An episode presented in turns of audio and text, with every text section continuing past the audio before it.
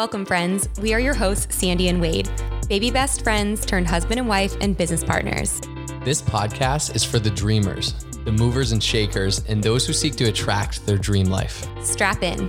Getting magnetic in three, two, one. Like attracts like.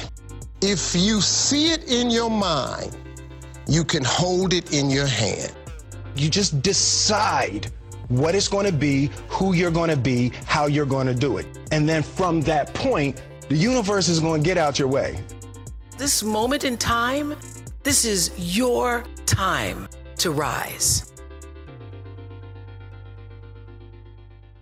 All right, we're diving into the first one.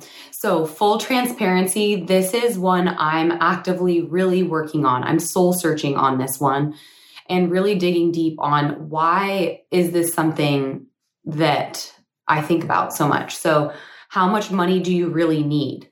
I often reflect on like the things that I desire. Like I have this certain neighborhood that I want to live in, these certain things, and I have to like peel back the layers of the onion and ask myself, well, why? Like, where is that stemming from?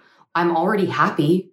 Like, will that actually make me happier? Like, why do I desire to live there? Is it based off of like an ego thing or proving some sort of point or I, I, don't totally know. So there was a study a few years back, I think by Yale, that said something about once you make over $75,000 per year, you could make, you know, 10 times the amount or whatever. Your happiness does not increase with more money. So why do we desire that? Why do we desire the things? Why do we desire to be a millionaire? Why do we desire? Like where is that stemming from, right? There's this really powerful Bible verse and it's for what will it profit a man if he gains all the riches in the world, but he gives up his soul? Let that one sink in. Think about Anthony Bourdain for a moment. He is someone that, you know, everyone wanted to be him in their next life. Traveled all the time, good looking, eating all the best foods and drinking the best wines. Like his life looked amazing from the outside, right? He committed suicide. He didn't want to be him in this life. He had everything. He had all the money. What about Robin Williams? I loved him growing up. Like Mrs. Doubtfire, love that movie. Like from the outside, like he just is so like vivacious and amazing and hilarious and like it seemed like his life was amazing. He committed suicide. What about Tony Hsieh, the CEO of Zappos, worth over $200 million, committed suicide, right? Why do we see this pattern of people that have so much but they must be so broken inside that they feel compelled to take their life, right?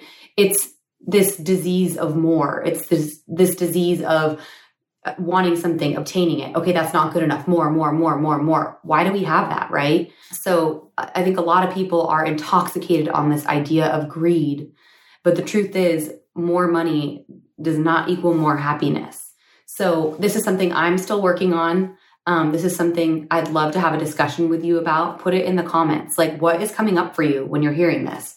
Um, do you have a short story to share? Do you have someone that needs to see this? Do you agree with me? Do you disagree with me? When I was really thinking about this, I found myself getting a little bit defensive with myself.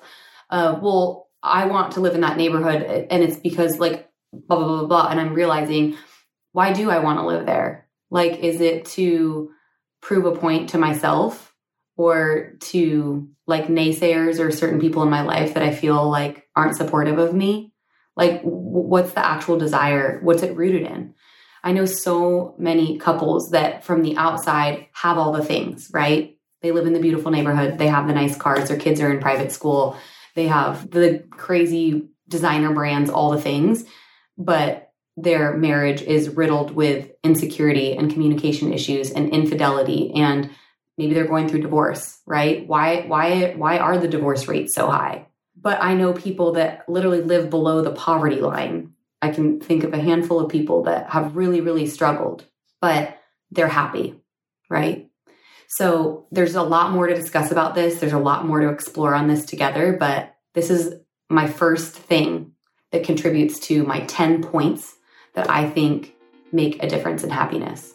I hope you found this valuable. Like, share, comment, and tune in tomorrow for day two. Only those that can see the invisible can do the impossible. So remember, you are magnetic.